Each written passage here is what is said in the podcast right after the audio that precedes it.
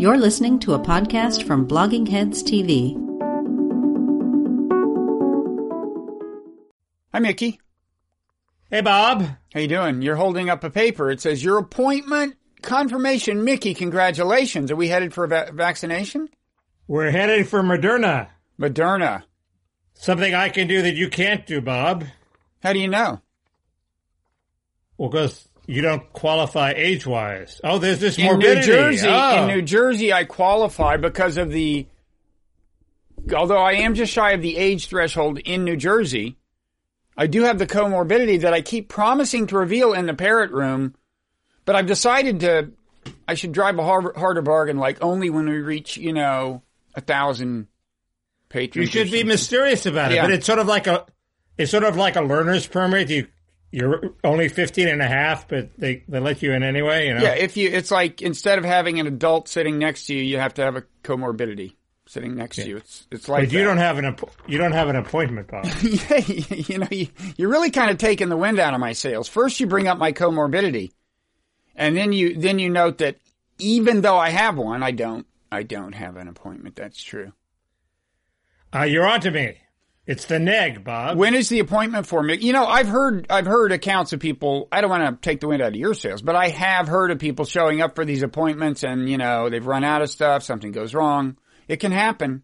I wouldn't get too chipper about this. that wouldn't happen at Beverly Hills. Wouldn't- Crossroads of the Stars. Wouldn't happen under the auspices of Gavin Newsom, who's more popular than ever. I'm told. Well, it's interesting. He's getting this recall petition is obviously going to succeed and that they're going to get on the ballot. Mm-hmm. Uh, and and I all of a sudden everybody I know it, it was like a sort of a subtle. It happened gradually, then suddenly everybody's getting vaccinated, and it's almost as if if you were a conspiracy minded person, You think he was holding out the vaccines for a time when he needed them politically? I will know if you that Mickey No, has aluminum no. foil on his head now. No, it's not that. It's that Biden would have realized, uh, you know, damn, I don't want this guy to be out of office when I'm running for reelection, or it's bad for the Democrats if the, if Newsom is actually loses his recall campaign.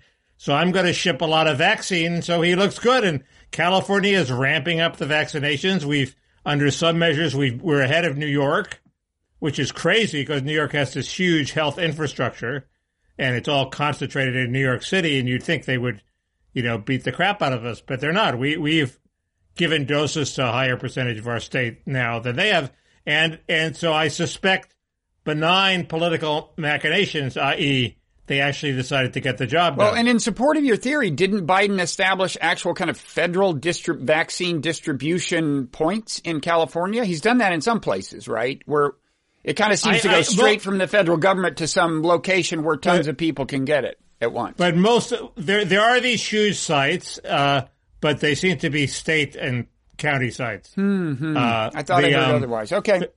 No, but the ones I know, the ones I know of in California are state and county sites. I think he is trying to establish federal ones. I don't think they're up and running yet. Maybe they are. But we have state, we have city sites, we have county sites, we have state sites.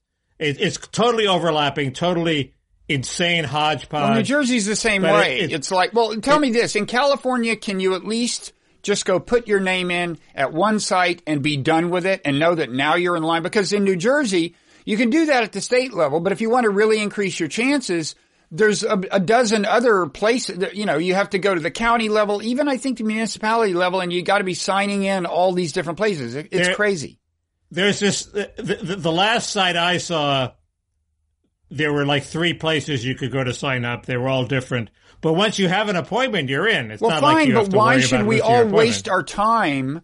I mean, I believe computers are capable of replicating information, or am I, am I getting it mixed up with another technology? But that is, well, you know, the government is, he's rolling out a program called My Turn, which is, I think, supposed to do that.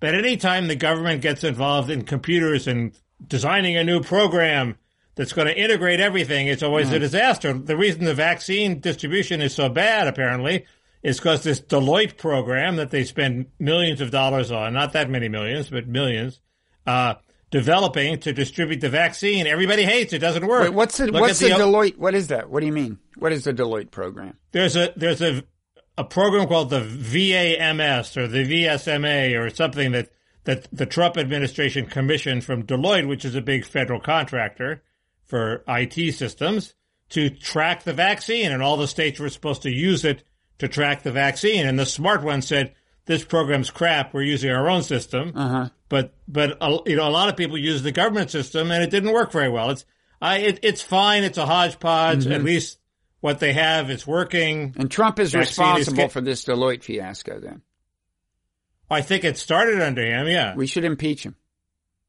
there. You know, there's plenty of blame to go around and, and plenty of credit. I mean, Trump gets some credit too, and Biden gets credit. I, don't- I don't think Biden is conspicuously fucked up yet. I think he gets credit for, for actually speeding things up a bit. And Yeah, but he hasn't. it- Uh, I, You know? I, I think. Well, he did just announce another what? Another. Uh, we now have contracted. I think uh, w- between Moderna and Pfizer, the two with the highest efficacy rate, we, we now apparently have enough for 300 million people. That's all that's going to want them in America. And plus, we have J and J. We we now have. Uh, now they're not all here yet.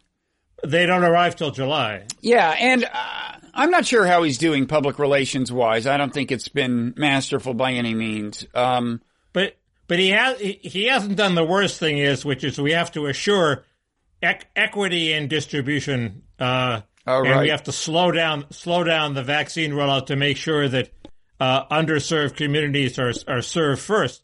Uh, he's tried to serve underserved communities, but he hasn't slowed it down. So uh, I don't know. I think it's a big plus for him, even if e- even if he's bad on the messaging. I, okay, we'll take that. Well, the numbers Who are ca- improving predictably. The deaths Who- are now declining seemingly pretty sharply, and I would expect that to continue. The the cases are plummeting so rapidly, And hospitalizations. Those two have been going down sharply for a Um, while, but deaths now are it- clearly dropping. It's very similar to what happened in New York. All of a sudden, they, it started dropping mysteriously. And do we understand it? Do we blame that all on masking? Well, no, it's like I mean- it's like I mean, overdetermined. maybe You you blame what? You mean the initial we give credit to the the drop, the the precipitous all, drop remember- that's underway now. remember there had been the holidays that probably made things worse than, you know, so first of all, you get the holidays over and you've no longer got people congregating at that rate. Uh, the vaccines are starting to kick in. And, and then the, the organic herd immunity, I guess you could call it, which is the, uh, you know, immunity that's not due to vaccination. Um, I think has got to, you know, seems to have, have, I would guess, has built up to an appreciable level. Is it possible that there is some internal rhythm to the virus that we don't know about, and it just does what it does everywhere it goes? I think it's safe to say that it does do what it does. I can I can sign Well, on to but that. I mean, there's no, but there's a. If you look at all across the world, the patterns are sort of similar. No matter what they do, the patterns are similar, and maybe it's seasonal. Maybe it depends on the Earth's magnetic field. Who the hell well, there are different seasons in But- different places. I mean, the South had a bigger, uh, I think, a bigger summer spike, and there was some speculation that that had to do with air conditioning. Um, you know, uh, you know, the heat driving people indoors into air conditioned uh, right? building. I don't know. It's but but here's an alarming thing I heard from my wife today. Uh, a study that if you use the uh, a study finding that when they use the plasma, the blood plasma, which is I think the equivalent of the monoclonal antibodies uh, functionally, um, the virus within a given person will mutate faster. Now, I had a, I don't know, it's just one study, but I can imagine reasons that might be. I mean, anyway, I, I, If I you should, use what? If this is if you use the Regeneron or the yeah, monoclonal. that's correct. Regeneron is the company that makes the monoclonal antibodies. there are two of them. Two Oh, okay, it's one. but uh, that's the Um, main one. Uh, or the, uh, or but- or organic. Uh, I I think this study may have been done with blood plasma, but it's presumably the same kind of effect because you're introducing antibodies that aren't yours, and that could be. Oh, we're just getting wildly conjectural. I have no idea what I'm talking about, but I was thinking it may be that vaccines naturally mutate once they sense antibodies, um, and it could be that uh, if you bring in blood plasma or or the the monoclonal antibodies, then there's both your antibodies and a discernibly different kind of antibodies they're facing, and so they like you get twice the mutations. That is totally worthless speculation. If we edited, if we did editing, that would be on the cutting room floor. We should we should go to impeachment or something where I thought it just I thought it just mutations just happen. It's not that they Well, no- they're not in- intent on the mu- part of the virus. mutations happen in naturally in nature. But I, I, what I'm wondering, I should have researched this, is whether. I mean, look, as I understand it, I think the antibodies themselves are kind of playing a certain kind of mutation game in the sense that I think your body sends out a bunch of different kinds, and then the kind that succeed in locking onto the vaccine, it replica- it makes more of those. Okay. So it's playing a kind of its own little natural selection game. And I, and it would seem to make sense that viruses would have adapted to play the same game locally within the organism. I can't believe I'm going on and on about this. It is This is- total bullshit. This is this is getting into Trump's territory. What if we put the light inside the body? well, I was thinking if you do that and inject the bleach at the same time, you cut the mutation rate in half. That's what I'm thinking. one more one more virus note that I- Israel claims to have two cures, not vaccines, but cures. Wait, who does? Israel, Okay. Israeli sign. But if you read the story, they're they're sort of not total cures. They're like uh they they they stopped the cytokine storm. Okay, Hmm. Well, that's If- at the end. If yeah, if you if you're one of the people who's going to die of the cytokine storms, they have something That's for you. the immune over. that's- That's, the overreaction of your immune system at the But end. But that's only like I think nine or ten percent of the cases. I don't think that's the the usual. That's not the the only way to die of COVID. Yeah. So, um, but it's promising. Would create political problems. uh, wait, gonna- spell them out. Uh, Israel distributing the, its uh, vaccine, its cure in the Arab world, in the Muslim world. Well, they already had that problem with the vaccine, at least as far as the Palestinians go. I mean, there is a whole. There is a whole. no, but it would. It, it would be it would be like in Saudi Arabia. Are they going to buy hundred million doses of the Israeli cure? Um.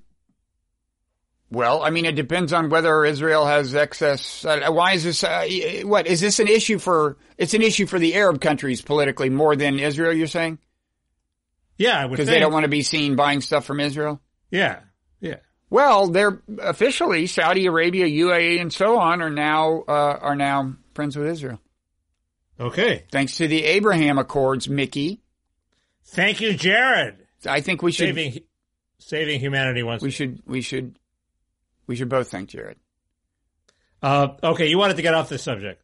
I was thinking since we know nothing about Rather, it that rather, might rather. that might have. I mean, there is this issue. There is an interesting issue of the global haves and have nots. The the so called uh, like vaccine nationalism. We actually have a little item about this in the weekend blog, which is the Friday edition of the Non-Zero newsletter, Mickey.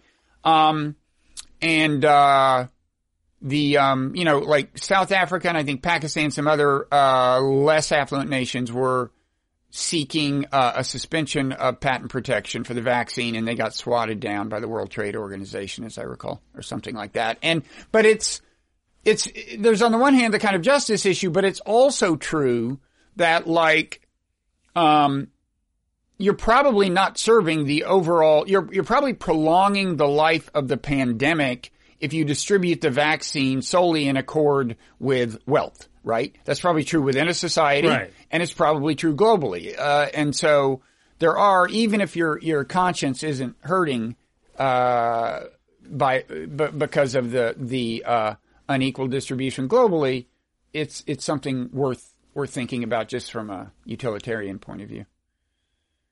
Um, I agree. Um, impeachment.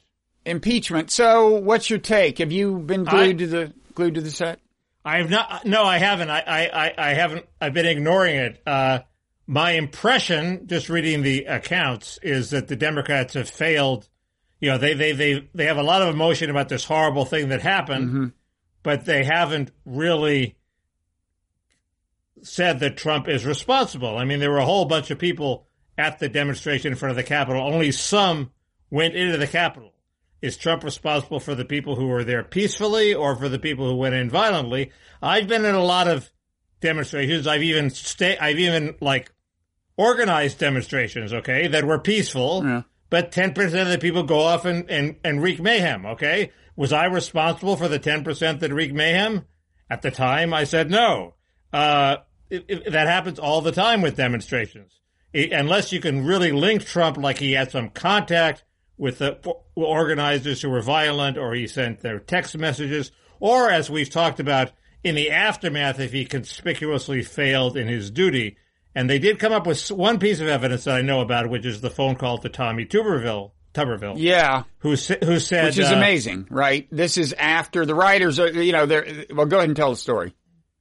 No, I, but my impression is uh, he calls the wrong number. He calls Senator Lee, or this is this is controversial yeah, and, and this too. is after they have. Uh, they're either about to evacuate the Senate. The, the rioters are in the Capitol, and Trump is still lobbying. Right. Right. So he, but that just shows he's clueless. That's an exculpatory thing. Well, uh, come on. And, I would. And, and he, no, you could say he's callous. He's he's indifferent. And he, it could be either way. If we had a trial, we would determine this. These are the things. These are the unanswered questions. Tuberville tells him they've just whisked away the vice president, and then he tweets out his vice presidential thing. Now you can interpret that two ways. Now, do we One know that that's he, the sequence? Tuberville tells him that, and then he does the tweet. I'm pretty sure, yeah. Okay. Uh, and and so that could go two ways. One is he knows Pence is in danger, and he tweets it recklessly, and the other is he thinks Pence is safe. He's been whisked away, and he tweets it. You know, so Look, they haven't nailed it down. You got to nail it before you convict somebody of a big thing. You have to well, nail it down. There's no way that tweet is not deeply damning. He knows these guys are running rampant in the building and he is revving them up further. He knows those two things. Leave Pence aside. He's, he is inciting them at that moment in real time, knowing what the situation is. I mean, that, that to me, uh, the one smart thing, I don't think the Democrats, to the extent, I haven't watched it assiduously, but I do think they, they rightly emphasized that tweet. I, I, don't think it's been a great presentation by any means, and there's, I think there's been at least one major lapse, but, um, that tweet is about the single most damning thing Trump did relate. I, I think that tweet alone is grounds for impeachment. And I, and I, as you know, I'm not, I don't really think impeachment's necessarily a good idea politically, but that tweet is grounds for impeachment. That alone, it's you, unbelievable that he did that. What do you think they conspicuously left out? Well, I've been saying for weeks, I think the Democrats should use this as a pedagogical opportunity. I mean, look, the, the, the outcome is predetermined, okay? That's not the game we're playing here. We're putting on a show for the public. And if you're the Democrats, I would think you want to kind of pull some people away from Trump. And in particular, if you could reduce the number of people who think or suspect that the election may have been stolen, that would be a good thing. And as I've said, one thing they should do is bring out specific misinformation Trump was peddling, both in the speech on January 6th and before, specific claims he made about the election that are demonstrably wrong, like he said X number of dead voters, you know, there were X number of dead voters in this state, and then you bring in the, the, the, the, the evidence that, well, he got this number here, and here's why it's bullshit, or he says this about State Farm Arena, here's the part of the video they don't show you. As I've been saying, they needed to do things like that, uh, both, first of all, in hopes of, of, you know, it wouldn't have been hard to create nice videos for like each thing he got wrong. Uh, just get them out there. Um, and make some people who are kind of on the fence convinced that, hey, this guy really was full of shit about the election. That would be nice. And, um, then, well, that, well I was just going to say, and then, you know, it's the one thing his lawyers would be unable to address. And you could always say, look, we presented this evidence and they were speechless. Whereas lawyers are able to address other dimensions and even exploit, I would say, other dimensions of the Trump lawyer's well, presentation. Well, um, I think it, it I like, I love the idea of making little, little web, like video things and sending them around. That's a really good idea. Well, the Democrats are doing, doing that. They're just doing it along okay. a different dimension. But they could do it at the impeachment trial, but it would open the door for Trump to, to contest the election, which is what he wants to do. And he can go on and on. He's not going to sit there speechless. Look, he's going to, you have 20 facts you've refuted. He's going to have 40 more facts for you to refute. No, but see, that he's doesn't help. He, that doesn't. He's going to very effectively muddy the waters in terms of reaching the public. First of all, of course it, Mickey, of course it helps. if he wants to do that, if he thinks it'll help him, he should do it. He can do it now. It is mentioned, I think, in the articles of impeachment that he was spreading misinformation. So he can do that now. I, I mean, Well, but he's look, really gonna, but he's really gonna do it if the Democrats bring no, up the subject. no, the Democrats brought it up, Mickey. The Democrats did say they said like he tweeted. but they didn't put on evidence. They didn't put on evidence. Well, in the sense that they're putting on evidence at all, they in fact did. They said on such and such date, uh, Trump tweeted, dead people voted, and that's all, and he didn't back it up. Okay, they said that at the impeachment. They are bringing up the issue. If he wants to rebut, he can rebut now. But I'm telling you, if they could point to like five specific claims he made, we showed their bullshit, his, his, lawyers couldn't answer them, that would be an accomplishment. But what they've done now is, you know, they have actually, I mean, you know, clearly they were better prepared than the lawyers, but today, and we're taping this on the day that the lawyers, uh, did their side of the case and then kind of rested their case, although I guess there are now going to be questions or something. Um, but, uh, you know, what you saw Trump's lawyers doing now, predictably, was weaving the Democratic presentation into the Trump narrative. The Trump narrative have, has always been A, they hate us, and B, they lie. Fake news. And the Democrats, by presenting these videos where you hear Trump say we're marching to the Capitol and you don't hear him say peacefully and patriotically, that allows the Trump lawyers to say, oh, here's what they didn't show you. It's a doctored video, right? And, and naturally, you know, any videotape heavy rhetorical presentation of the kind the Democrats gave is going to ultimately be susceptible to this because you're going to edit stuff out. And so, I mean, they did not do a masterful job of this. It's, it's like amateur hour. I mean, I mean, the Trump lawyers. It's like amateur hour, granted, but, You- but they emphasize that and then they emphasize the hatred, which wasn't particularly relevant, you know, logically, but, but the, these two themes, Democrats hate us and they're lying they established, I think, well enough for the purposes of their own media ecosystem, which is where they know this is going. you you actually watch these things? Just, I just like turn on the radio when I'm in Um, the shower. I just, I just, or I tape it and maybe watch 15 minutes. I kind of, I kind of keep, and look, half of the, the whole point of this is it shows up on Twitter, right? That's what they're both doing is trying to generate Twitter friendly stuff. I it- I thought that I thought that the cavalry cavalry thing was hilarious. But No, but no. Do you know the truth about that? No, you go. You tell it. Okay, so the Democrats had this tweet where they said this woman, this Trump supporter tweeted, we're going to bring the cavalry. Right. Okay. And somebody said, uh, and, and so they presented that.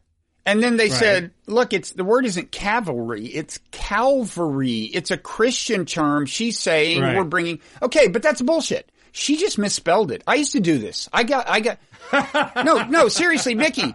She says, do you know what Calvary is in Christianity? Yes, correct. It's the hill on I which a Christ died. sense- Uh, I have okay. vague sense of that. Christians never put the word the in front of it. It's not the Calvary, it's Calvary. Christ died on Calvary or at Calvary. That's it. She's making a pun. No, fine. What do you mean? Play on words. My point We're is, bringing the Calvary. she Uh-huh. she said bringing the Calvary. It, it, it Right. first of all, look, Matt Lewis, who is a Christian and a conservative, tweeted, "Wait a second, nobody says bringing the cavalry," and he wasn't even talking about the "the" part. And then I added that to his analysis on Twitter, the fact that you never put the Right. word "the" in front of it. Um, there's no fucking way she was. What would that mean? We're bringing the hill. We're bringing the. the It's a joke, Bob. It- it's a not a on joke. words. It's witty. it's not a joke. See, this is not a witty person. She's using language, and how do you know? Do you put her on the stand and, and prove she that says she's not we're witty? bringing the ca- the the Calvary. she used to write for Breitbart. she would be She's the not like first. Christian in the entire history of Christianity to u- to to use that turn of phrase. It just doesn't happen. Did they bring? Did they bring? Make your point at the at the trial? The Democrats, no, they're clueless, but it, it's true. I, I was going to so make this point before I saw Matt's tweet. She just why- misspelled it. I go ahead and make that. I lo- I love to see the shit you're going to get if you make that dare make that point online. I made it. I made it on Twitter, Mickey. What are you talking about? Oh, you did? Yeah, it's You there. did? It didn't get that much action. Matt's tweet got a lot of Yeah. action. Huh? Okay. Then what about the fake? What about Swalwell adding a blue check mark? I missed that. The smoking blue check mark. He gratuitously gave this woman a blue check mark to make it. Oh, surely he wouldn't be that stupid. Why he really? Mr. Fang Fang, not that stupid. He's pretty stupid. now, Mickey, a man's, he's not married. He had a romantic relationship with a woman who turned out to be a spy from China, right? Is that what happened? Best girl he ever had. Um, Mickey, Uh, you could get yeah, can- I a lot of cancellation this week, and you could. Jo- we I want to talk about that later. A lot of cancellation. Be careful what you say about Fang Fang. Yeah, was it because of uh, no i just i just meant that she was her, her, his parents liked her because she was a nice girl that's really all i meant. and you're saying Fang Fang wasn't nice. no i'm get- saying it's you can get so I'm saying the canceled guy- for saying that. i'm saying i'm saying a nice chinese spy why can't you bring him a nice chinese, a nice spy Chinese like, spy like you doing with a sleazy politician like that? um, anyway um uh um so Uh, wait, speaking of this general subject, can I just say one thing, Mickey? I I have every reason to believe our podcast will continue to flourish, but if it doesn't, and you need a second line of work, I it's just occurred to me yesterday. I've got three words for you. Okay, the first one is tantric. tantric blogging Did you miss this whole story? No Marjorie Taylor Greene had an affair with a tantric sex guru. Did you miss this? who wouldn't Well, precisely. You're, that's what I mean. You're tailor made. You totally get it. is she single Oh, you, No, this is think- perfect. I mean, if you look at the picture of this, the tantric sex guru, he frankly reminds me a little of you. I should become a tantric sex guru. I'm just saying, if, if, this, if the podcast thing doesn't work out, How do you know I'm not already a tantric sex? I, that's my point. You look kind of a little bit like him. You know what the telltale sign would be? He posed my side.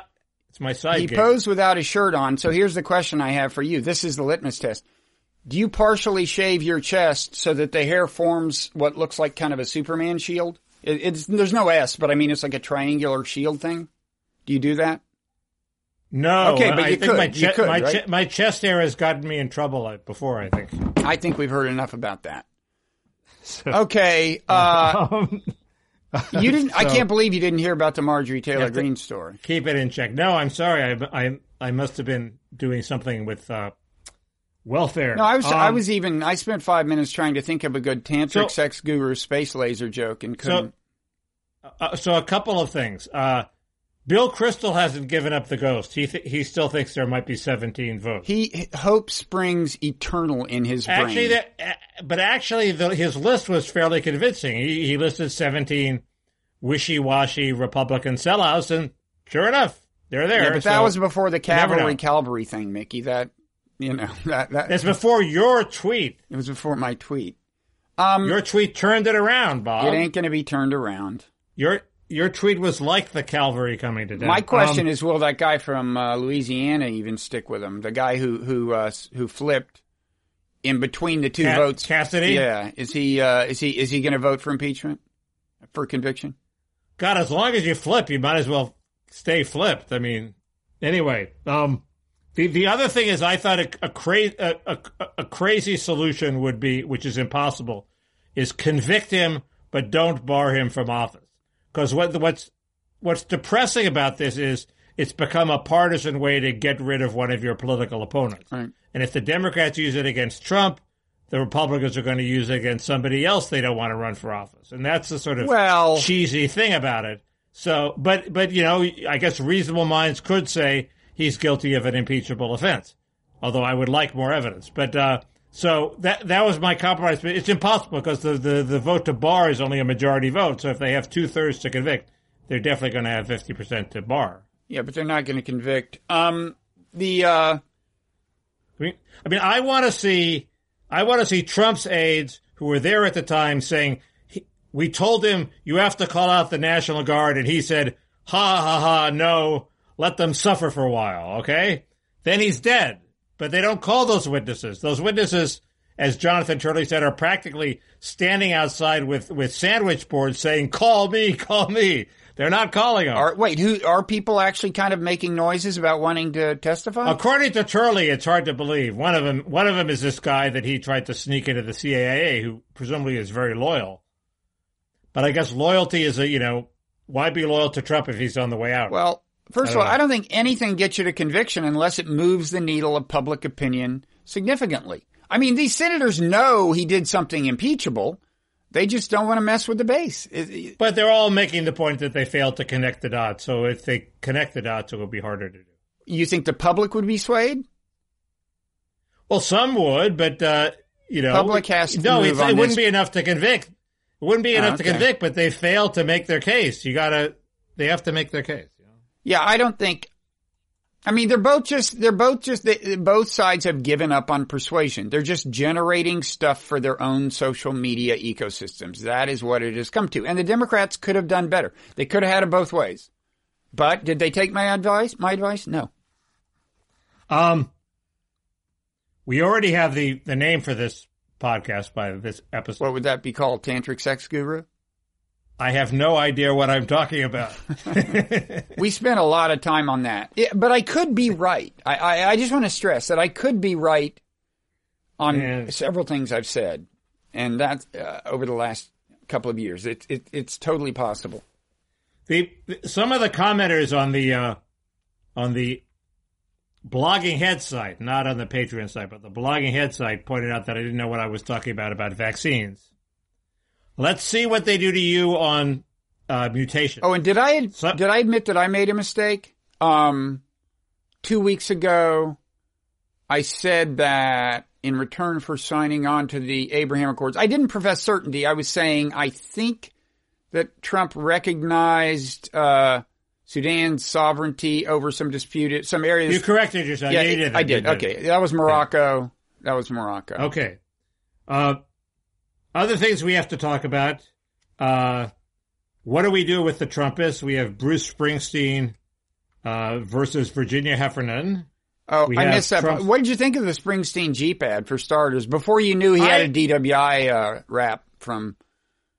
Before before I knew it was Springsteen, okay, I didn't know it was Springsteen. There was a guy there who looked vaguely like Springsteen. He looked beaten down and weathered, completely actually reflecting, I think, the mood of the country after Trump. You've been beaten down. You're sort of, it's cold. You're, you're, it was, I thought it was very, very effective. And then I realized, wait, he looks vaguely like Bruce Springsteen. Maybe it actually is Bruce Springsteen. I wasn't sure, And it was. And then I saw, the, And- then I saw the earring in his ear, and I thought, yeah, that's Bruce. Uh, right then, when did he, when did this earring come in? I You can know. see it at the end. The, I know I can see it. I saw it, but but I did. Is an earring a, a, symbol of Bruce? Well, always also- never realized that. when did he develop a kind of twang? I guess has he always? That has to be an affectation if it's always been part of him. No, I think it's an affectation. There was there I mean, he's from New, he's I, from I'm New not, Jersey. I, I, Bob, I, I, I saw Bruce at Charlie's Kitchen, a burger joint in Harvard Square in 1974, and I wrote a rave review, and the rest is history. It's like he'd be nothing without me. Okay. Why didn't you? So I launched, I launched this guy, but then I sort of like somewhere after Bo- born, to- uh, somewhere after born in the USA, I sort of lost track of what he was doing, and he went out west. He made Nebraska. He would, made a country album. So he got a little. so country. you really wrote a favorable review before anyone had heard of him? no people had heard of him. Peter Knobler at Crawdaddy had well, long had Jon Landau written a famous review at this point? No, that's the point. Jon Landau was at the same concert I was. Wrote a condescending review saying mm-hmm. Bruce Springsteen, he has a lot of potential, but he has to do this and this and this. I wrote a flat out rave, and who winds up as Bruce Springsteen's manager? So it's kind of like me and Blogging Heads, too far ahead of your time. right. And then a month later, Jon Landau sees him at another concert and says, "I have seen the future of rock and roll, and it's Bruce Springsteen." That's the famous. Or maybe if you'd used that line, it would have worked out for you. Could be. I could be like Seth Stevenson in American Apparel Sweatshirts, who said this is the greatest swe- greatest hoodie in America, and they're still twenty years later they're still using that quote from Seth Stevenson and Slate, the greatest hoodie in America. Uh, so I could have I, I could have been the Seth Stevenson of Bruce Springsteen You, if you- I played. you know what I was right. surprised by? Here's how naive I am. Like, I saw the ad. There was, it seemed like there was a fair amount of blowback from the left, and maybe the, maybe this is what you're referring to with Virginia Heffernan. But people say, what is this shit about the middle, like meeting in the middle? You know, these There- are, he got blowback from both sides. well, Yeah. the people on the resistance side were like, no, we're not meeting in the middle. It's like we're right and they're wrong. and right. and there were complaints about the Christian iconography. There was, uh, geez, right. just calm down, The- folks. Anyway, yeah. I, anyway, I the, Springsteen ad stands in contrast to Virginia Heffernan, Mm-hmm. who we we know from Slate. A, a uh, I don't know if she's still a friend of mine, but she's a former friend. I'm on good terms with her. I can, res- I can. Uh, respect. Okay, there you go. She said you were. She said you were the alpha mind. she said I was in a, in a review of my book. Uh, Okay. Now that you brought All it up, I mean, not that I remember these things, but she said I was quote one of America's alpha minds. Okay. Did we talk about this last time? She wrote this thing about what what do we do about the Trumpist next door? And she basically said, "Oh my God, there's a Trumpist next door, and he was nice to me. He plowed my driveway." But I, but that's This is- not atonement. this- or no, she said, but is- atonement is not mine to grant or something. Right. And she said, but you know, she said, uh, you know, I'll Or wave to him. or something. I'll wave to him, but and I'll give him an opportunity to uh, to basically admit he was wrong and do join me in good works to to correct the damage done by the Trump in the Trump year. So she wasn't very forgiving. No. Uh, and and and and, she, and what's more, she she made explicit what was implicit in the Ann Applebaum piece, which is uh, they have to admit they were wrong. I'm not going to learn anything from them. So it's a one way street. And what I liked about the Bruce Springsteen ad, he implied it was a two way street. We're each going to learn from the other. And let's uh, and and so I who would who would who would a, a, a, an ex Trump voter like me rather run into Bruce Springsteen or Virginia Heffernan? Forget who's the superstar, but um uh they're both superstars in my world, and uh, That was, uh, you- but I would that was excellent damage control. Are you? That, that was rather, very good. I would rather run into Bruce because he is the more empathetic of the two, to use Wrightian language, and uh, and he admits that there may be something that the non-Trumpists have to learn from the Trumpists. Uh, uh, so um, I like the ad, even though he didn't write it; it was written for him. But you know, it was, it. I thought it was reasonably well written. It had a good message. I thought it was the message people really sort of needed to hear at the moment. Uh, and I, I'm, Yeah. I actually liked it. yeah, I. I, just. Uh, yeah. No, I, I'm, I, was- I, I'm just, I just don't, don't have much uh patience for people on the, on the. On the resistance side, who who just demand on exact demand exacting vengeance the- and won't settle for anything less than that. I mean, we And- you know the country is in serious trouble, and uh, both sides think they're right, and that's life. Um, I, I agree, and and also, but and also, uh, but the right gave him shit too for like, oh, he's a lifelong Democrat. How dare he make this? He's a fake cowboy. So what? He's a really relatively mild. He he fell into the hands of, you know, some uh, liberal rock critics, not just Jon Landau, but is it Greil Marcus? Who are who is the big I don't know if Greil Marcus There's some- was there's a some- huge. Uh, there, there's there, there's some big some big rock critic who took Well, you know, he was on the wing. cover of back when Time and Newsweek were huge things. He was on the cover of both the same week in 1975. Right. But that was that was but that was premature. That was the most famous case of that was before he was big. Everybody both well, mag- when he, that was what made him big.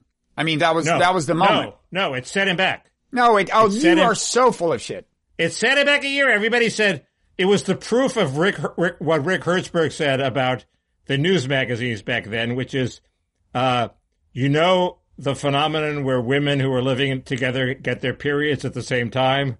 Well, the news weeklies and their covers are like that. All of a sudden, Time and Newsweek But they were Uh, different angles. they have this they have this weird tendency to produce the same people on the cover the same week. And this was totally out of the blue. Nobody had ever heard of this guy Bruce Springsteen, and boom, But Mickey, he's on the wasn't cover this when. Born to Run came out? No, it was before Born to Run came out. I don't think it was. No, I no no. I think you're wrong. You may be right though. You know more about music than I do. I think it was before. Anyway, I think it, was, a successful every- publicity. Everybody laughed at him and they said, "Ha ha! You're trying." The news mags are trying to make a big deal of you. Uh, fuck you. And it it took a while Uh, that for was his just great- your hip- greatness to overcome that. That was just your hip Velvet Underground friends, Mickey.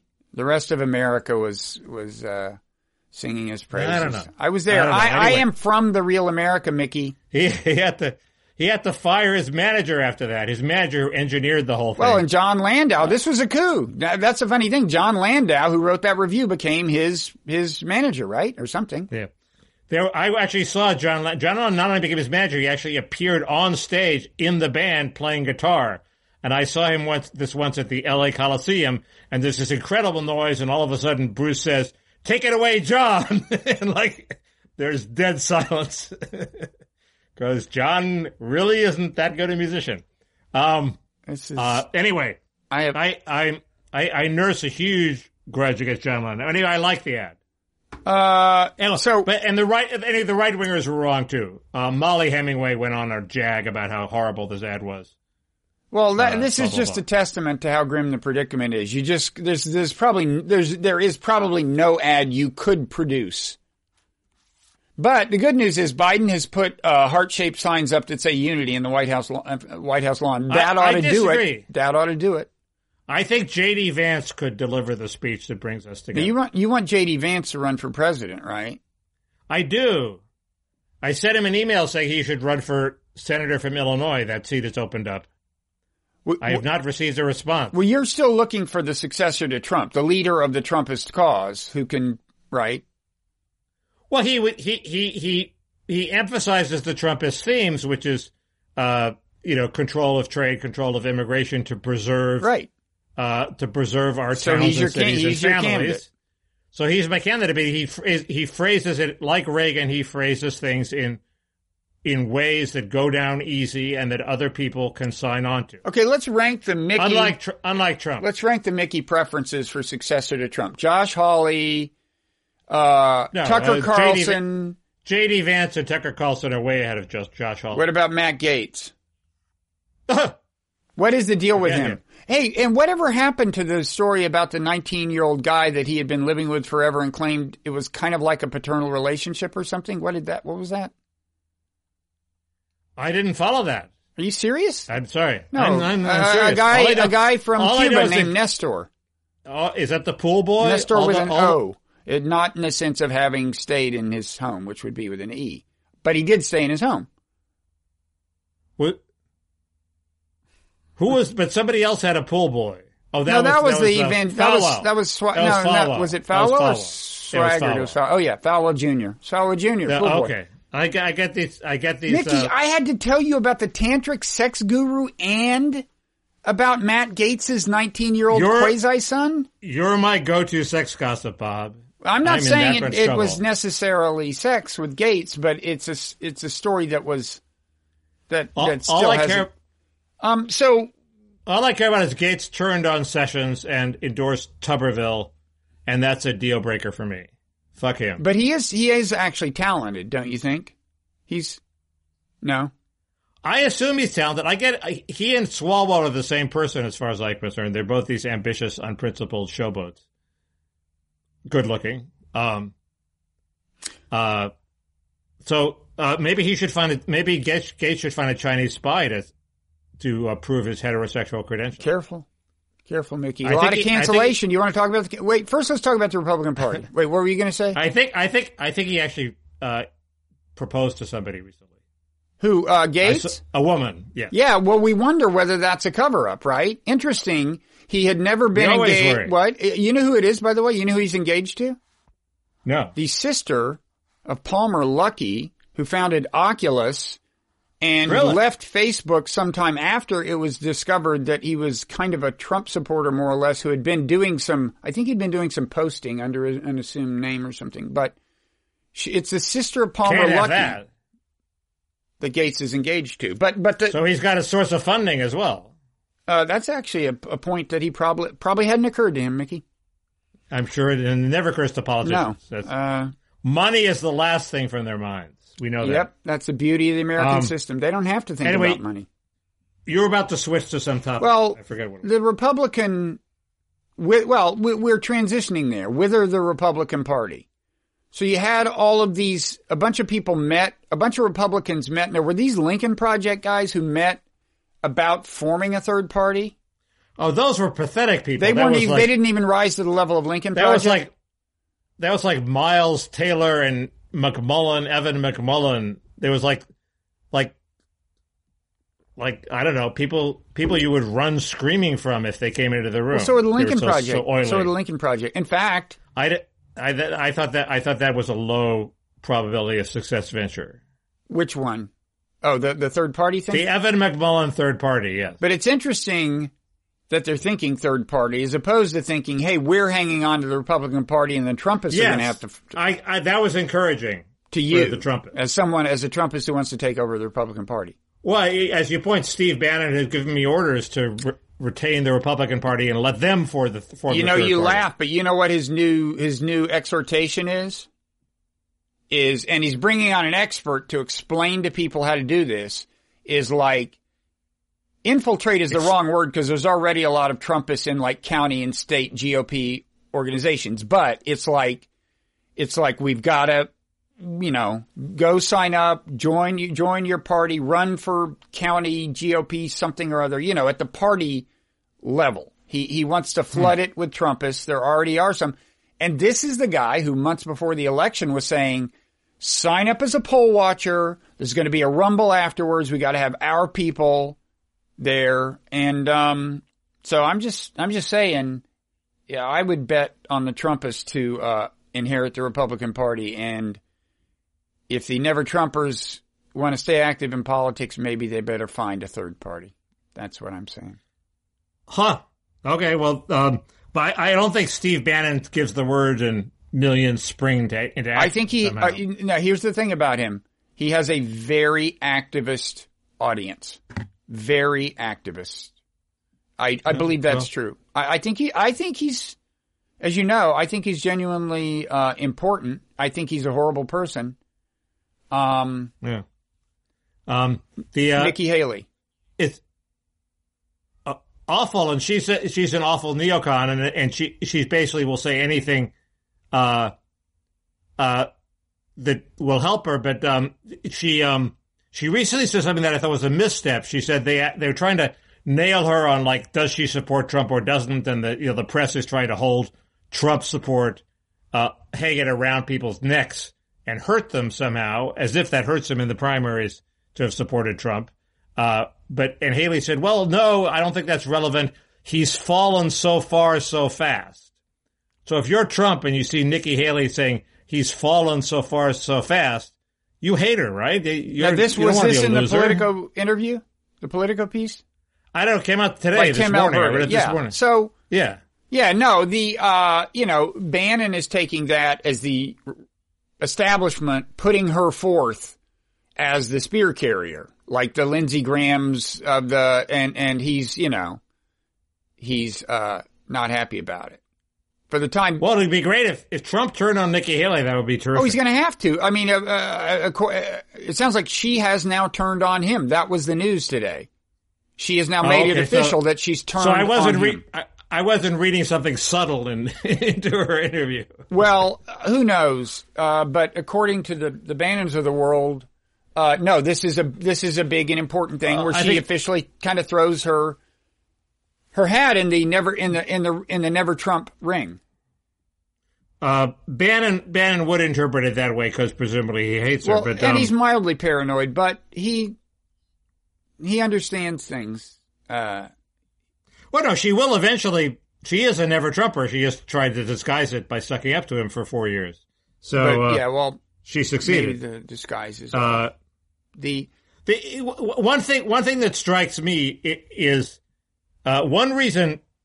I a minor reason I'm eager to get Trump off the stage and like rule him out. If I didn't think it was so unprincipled, I would love for them to ban him from office. Is that the the Republican field is kind of strong. Uh, there's a whole lot of credible candidates. Nikki Haley presumably is one of them, but you have you have Hawley, Cotton. Uh, oh, Cotton. Tucker. No, Cotton's Cotton's crazy. Uh, Cotton's weird. There, there, Ron DeSantis. You have you have you, you have four or five candidates that are all better than Amy Klobuchar and the people we saw in Christine Gillibrand and or whatever whoever whatever Gillibrand's first name is uh, we saw on stage during the Democratic primaries, Yang, Pete Buttigieg, they're all more distinguished than those people. And they're, they're you know, they'd have a great primary. Uh, and, and Trump will just smother all that. It's like the LA Times, a, a bad organization that smothers all the potential successors. Well, that's a, the, get him off the, the stage. fascinating question to me is like, Did it, should the Democrats want Trump to be able to run or not? You could make the case that they want him to be able to run because he will just keep the whole situation roiled. And yet he's not ultimately a candidate who can probably win a general election now. So they're achieving their aim by losing the impeachment. Well, we talked about this. Is this like three dimensional chess by Nancy Pelosi? I don't think so. I Yeah, think okay. she's going on her gut. But Yeah. um, but um, and we and we're not supposed to say three dimensional chess. We're supposed to say four dimensional chess, Bob. no, not true. not true. We I, I got that's some. what I thought. But I, Now, did Alex Beam write something about this? He was. It was Yeah. paywalled. Did you read it? Was he? Did he, He cite us? at it. Did he? Did he cite us as he's- having yes, used the term? yes, he's Alex Beam, a totally benign, friendly person, snarked at us for using three dimensional chess. oh man, the gloves are off now. The gloves are off. He's going to be so sorry about this. time is a dimension, Bob. Oh, did he say time is? This is bullshit. That's the argument. That you have the two dimension, then That's his time. argument. That's That three. it's time. I assume so. So my house is four dimensional because time happens in it. Would he say Correct. that? correct. and you're you, you know you're probably five dimensional because Well, that goes without saying. you're plugged into the noosphere. or something Someday, Um, quickly. So- just quick. Any thoughts on the Lincoln Project scandal?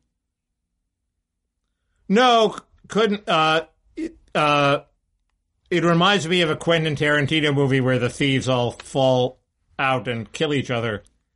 Uh, so couldn't happen to a nicer bunch of guys. two scandals, right? How much money these guys were pocketing, A, and then B, Yeah. the, this John Weaver mean, guy who, Yeah, I mean, Yeah. I like Stuart Stevens just because I run into him around here and he's very, very nice to even me. Even during a pandemic?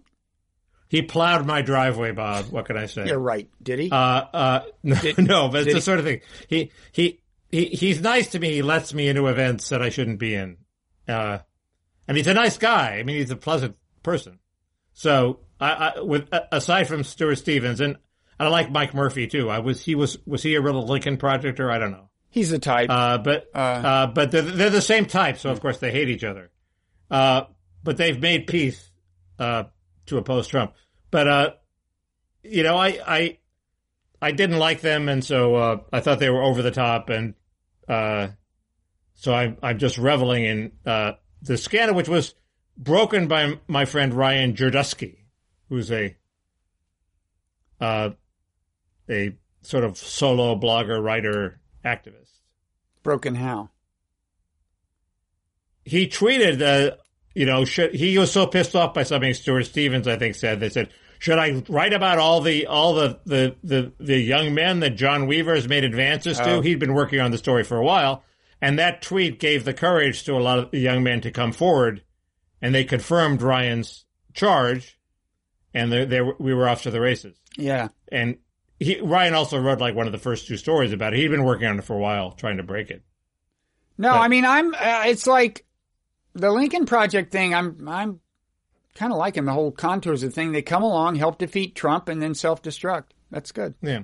The um uh the I the, I thought the I thought that the denouement of the Lincoln Project reminds me of what I think is going to happen or what I hope is going to happen is the New York Times uh with this uh, McNeil scandal and uh, then the spiking the Bret Stephens column, attacking them for the McNeil scandal, and and, and you know Walter Kirn tweeted that it was like it's going to be like a Agatha Christie movie, and I said no, it's going to be wind up like like Hamlet. I mean, we could easily see Baquet losing his job, Stephens losing his column, and finally, uh, uh, I don't want to get her name right, uh, the 1619 woman. They might also realize if enough people say she's the real de facto editor of the New York Times, they may find a way to move her out of there too. So you could see uh, the bo- the, the the stage littered with dead It's bodies. It's like the barroom after this is scene in Inglourious Basterds. Uh, yes, although more More violence. in more slow, more slow motion. Yeah. And and she and and Walter Kirn responded, well, maybe it's like the like the end of Titus Andronicus, which is even more violent." I missed that one. Uh, everybody's dead, but some of them eat other people, and it's like it's That's going too far. it's totally Uh, gruesome. that won't happen. That won't happen. You know who They won't eat each But, and there was a very, very graphic and good version of Titus by Julie Taymor that came out in at around uh, 20 years ago. Uh, and you know who was the producer for that, Bob? Uh, you? I don't you know. should get this. Wait, you should I don't know any producers. Do I? Marty The Parrott? producer, Tell me. the producer for Titus was Stephen K. Bannon oh, in his Hollywood I've fame. heard of him. Um. Anyway, I, I just think the Times is making a fool of itself.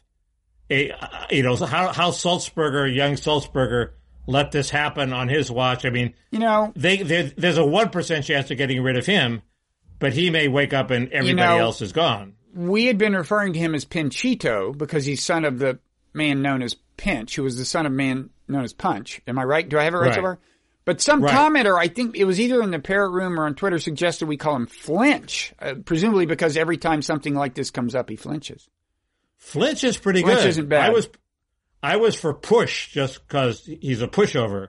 That's But that's in third place. It's either Flinch or Pinchito Um, or Flinchito. Flinch is good. Flinch is good because the key to it is remembering Pinch hated Pinch, so he didn't like being called Pinch. So it doesn't have to be something he likes. Flinch is good. Flinch, I like Flinch. Flinch Sulzberger. Thank you, reader, whoever you are, Maybe we can track this listener, down. viewer. Yeah, that was What? that was good.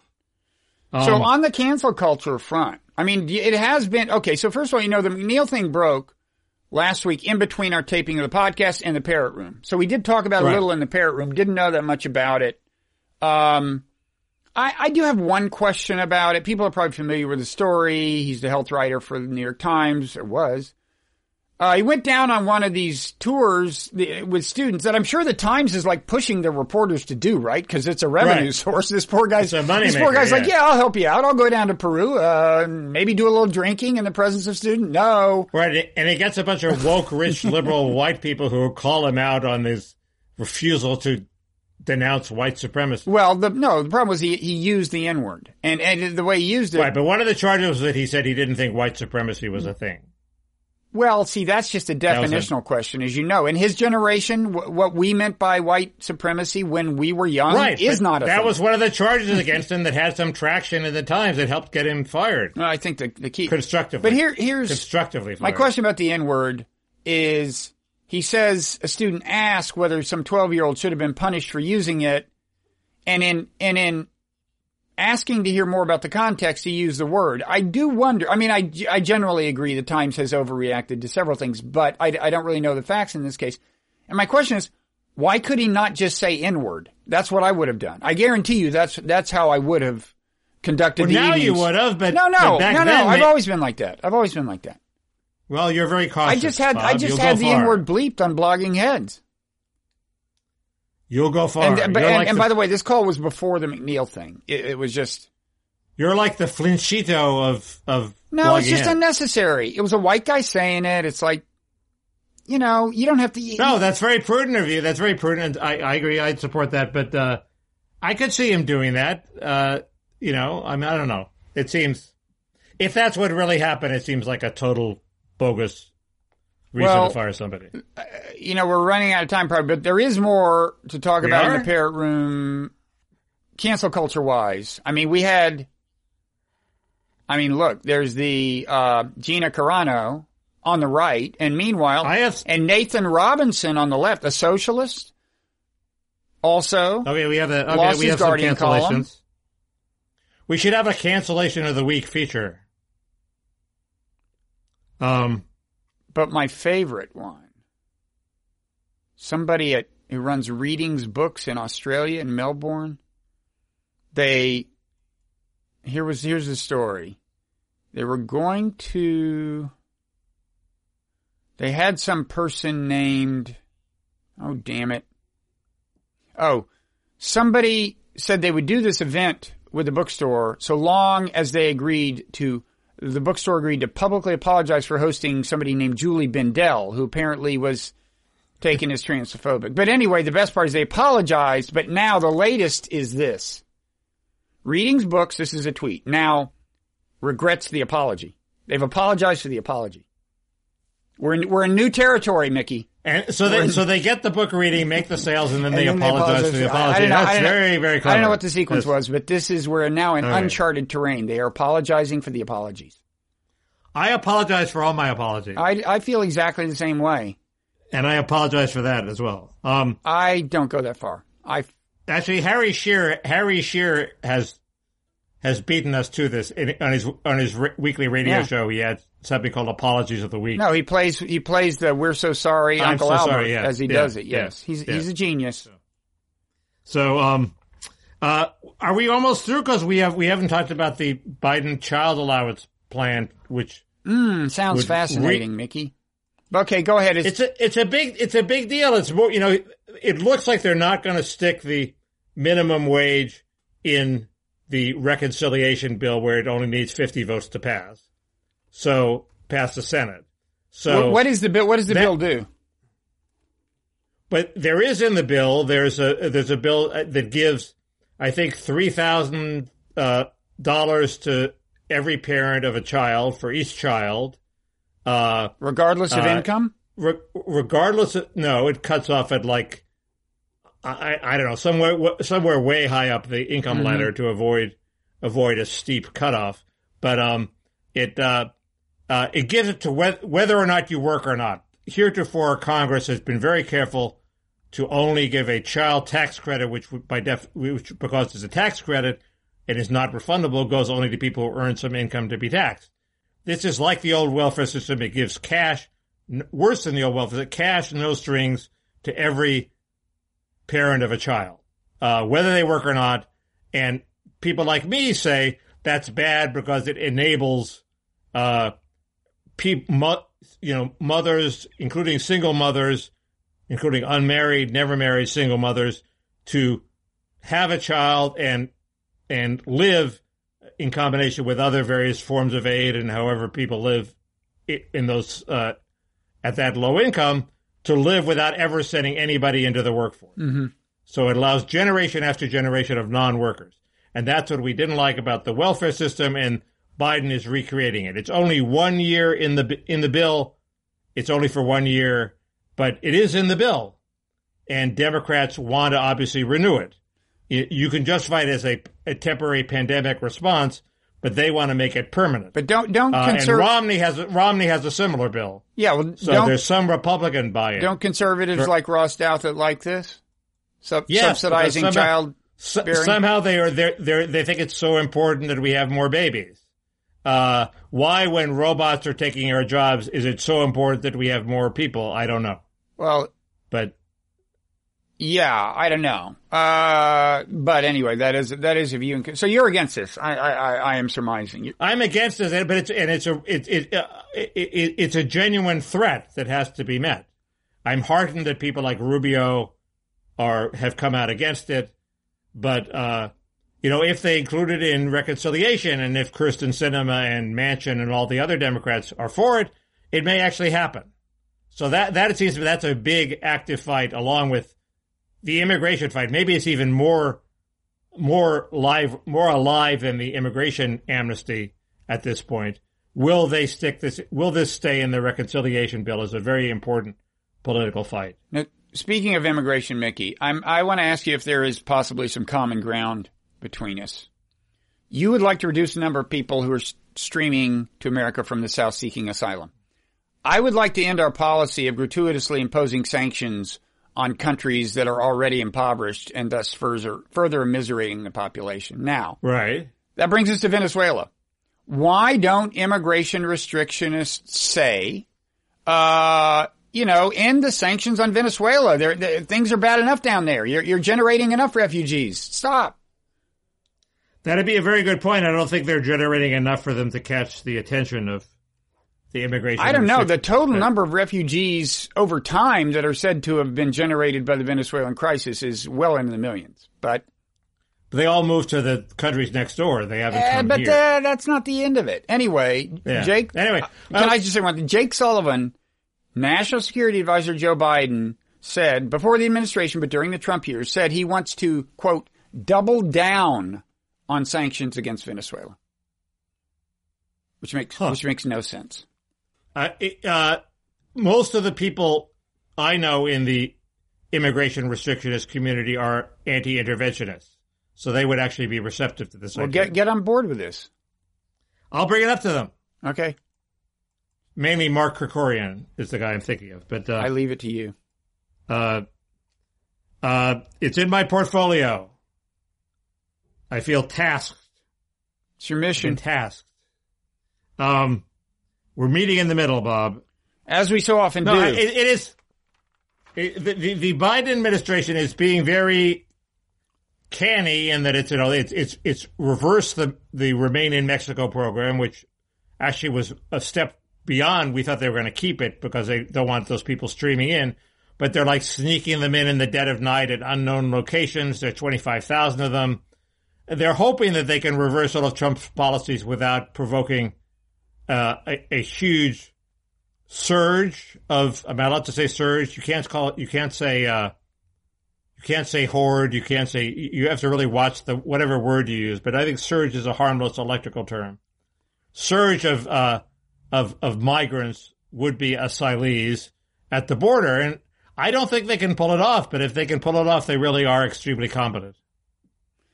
Well, after last week, you probably saw this. After uh, you said there is a brewing crisis at the border that awaits Biden, uh, I think the next day there was a piece in either the Times or the Post. I think it was the Times about this. Did you see that piece? The headline. There've been a bunch of pieces. It's it's it's everybody knows it's happening now. Nick Miroff of the Washington Post has covered it too. Yeah. Uh, it's it's um, Um. but but yeah, I I don't and um, uh, but they don't use the word crisis. They say it's a challenge or something, Uh. Yeah. and they don't they, they don't call them apprehensions of illegals. It's encounters near the southern border now, which they have some euphemism for uh, apprehending illegals. That's Um, a different matter. Um. Uh, so we've been going appreciably over an hour, Mickey. Anything you want to talk Really? about can be talked about in the parrot room, which people can get access to by going to patreon.com slash parrot room and becoming patrons. Are are we going to talk about the Marty Peretz article? I will read it in between now and then and, and parrot room. Yes, so we can. Marty wrote a piece in Tablet, uh, I guess dissing Rob Malley, who I wrote a piece in defense of in the non-zero newsletter Yeah. available in its archives. Yeah, and we have two cancellations to talk about. Not one, but two. Uh, Maybe three. cancel culture cancellations. Yeah. You you outlined them. Yeah, yeah, yeah. There's there's even more. We didn't mention the woman who was canceled by the New York Times for saying she got chills when she saw Joe Biden uh, on inauguration day or whatever. Remember her? All right. I think they're trying to to establish balance, right? They're like because this was not a, this was not a, a they weren't caving to wokeism here. They were caving to the right. They they they, Uh, they are an all side equal opportunity caver. Is the New York I Times some- is to say all the news is fit to print. Now it says equal opportunity caver. I I had some take on that that wasn't that take. I will go look it up. Um, but they the Times is obviously has a weird position regarding tweets because a the tweets reveal the real biases of their reporters. B the tweets deliver the news not only sooner than the actual New York Times, but more comprehensively than the New York Times. I mean, Maggie Haberman's Twitter feed throughout the Trump administration was a much better news feed than anything you're going to find on the New York Times. So, and they and she's too big for them to restrain, so they take it out on this little woman here, That's an uh, interesting. this yeah, contract employee. that's a. I may, I may, I may push back on that theory in the parrot room. Um, also, Pe- people have said we plug the parrot room too much. I, well, you I- know I what? you, know, you know what? I have had that feedback. These are people. Um, who are these people? My friends, why is Bob pushing the parrot room so much? They don't have a theory. They don't have a theory as to why we want no, more they know why you're pushing the. They know why you're pushing the parrot room. They think it's they, counterproductive. They, they don't want to hear it. They're they're they're listening to the free podcast. They don't want to hear Are they? Are they patrons? constantly be reminded that there's this better party going on later that they're not invited to unless they pay the freight. They're invited. We invite everyone. Some people choose not to come. Apparently, your my- friends are among those, Mickey. And if you ask me, do I mind making them suffer? The answer would be no, not at all. As somebody who's canceled myself twice already this uh, this podcast, I should say it's a nice party. It's not necessarily a better party than the Free Party. Oh, Mickey. It's a nut. It's another party that is that is maybe a little looser, but how could you get looser looser than we're already being? Mickey, fortunately, I mean, you know. it's too late for you to go into marketing because you would not have done well. I, and do I take off my shirt and show my Superman logo? Is that what I do? No, I don't do that. no, that would also not be good marketing. Well, you don't know, uh, Bob. I got a hunch. Um, so wait, I haven't had a lot. I haven't had a lot to do here in quarantine except work out. You know. Mickey, you know, also in the parrot room, I think I know vaguely, at least generally, what the subject of the next great right wing conspiracy theory is going to be. It's related to January 6th, but not in a way you can probably guess. Maybe you can. It was a setup. No, it's it's it's weirder. It's weird, and I don't know exactly where it's heading, but they're starting to beat the drums on this. Um, and uh, I'll get into that. Also, I do know pe- people are saying it was a setup. oh, I tweeted that like immediately, like uh, Okay. like during like before Trump had tweeted about Pence. Just about, I said I can already see them saying that the Capitol Police let them in on purpose so that we could No, then it wasn't vilify that. It, it, the FBI knew all along. Well, I guess this ties It's in. It's related. They The let it happen. The FBI knew all along that this was going to happen, and they let it happen. Right. Well, that's this is vaguer than that. It's it's just kind of a locus of the. It, it could ultimately tie into that. It's consistent. It's potentially consistent with that. Also, I've unearthed uh, an email that bears critically on a heated debate that's been happening in the parrot room, but I, won't- I, I won't say anything more than that. And look, I would hate for people to sign up for the parrot room at patreon.com slash parrot room just because of cheap teases like this. I would hate that. Um. Okay. Well. Um. I look forward to it. I'll be The there. The funny thing is, I'm not even like this. I'm not like the marketing type. You know that. I'm not. But reality, we know you're not the marketing type. I'm not. If you succeed, it will be despite your marketing Right. skills. I'm the mock marketing type. This is meta. Okay. So we'll see you there, though. yes. All right. Uh, Oh, you want to you want to bring you you want to show them the parrot? Do they get to even see the parrot without going to the parrot room? I, I forget what our policy is on this. I think we tease the parrot. Uh, See you later. oh boy. Why did they even bother with all the other appeals when you got stuff like that? When you got material like that to lure people in? okay. Okay. Yeah. Okay.